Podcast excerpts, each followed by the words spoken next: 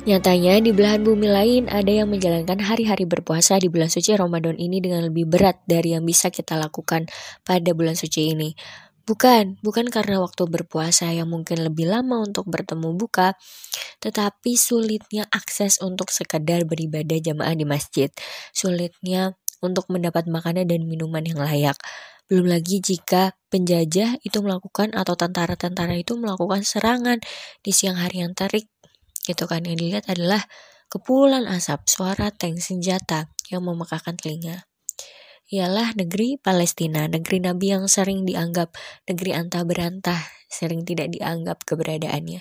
Di tanahnya berdiri sebuah masjid yang cukup bersejarah bagi umat muslim, yaitu Masjid Al-Aqsa, yang tidak kalah mulianya dengan Masjidil Haram. Masjidil Aqsa ini menjadi tempat singgah dalam perjalanan Isra Mi'raj, jika umat Yahudi dari belahan dunia itu rela menge- mengerahkan harta-harta mereka untuk mendukung Zionis Israel, mengapa Muslim tidak, gitu kan? Palestina adalah bagian dari Muslim dan sudah seharusnya kita ikut andil untuk peduli. Nah, berarti kalau begitu rakyat Palestina itu membutuhkan kita dong. Iya, benar. Tentu.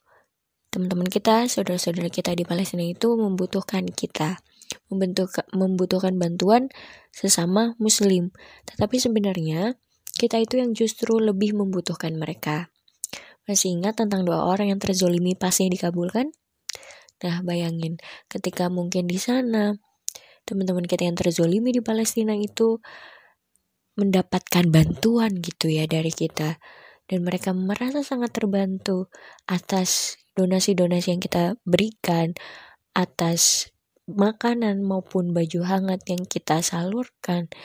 Kemudian mereka berdoa, mendoakan kebaikan-kebaikan untuk seluruh donatur muslim yang memberikan donasi atau makanan pada hari itu. Nah, apakah tidak luar biasa gitu ya ketika doa-doa terdengar saling sahut menyaut dari belahan dunia yang satu ke belahan dunia yang lain.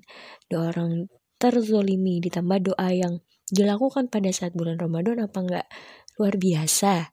Malaikat mana yang tidak sudi mengantarkan ke arsy-Nya? Insya Allah ini sudah saatnya kita berempati, dan rasa empati itu sesungguhnya tidak berhenti pada kalimat ih kasihan gitu.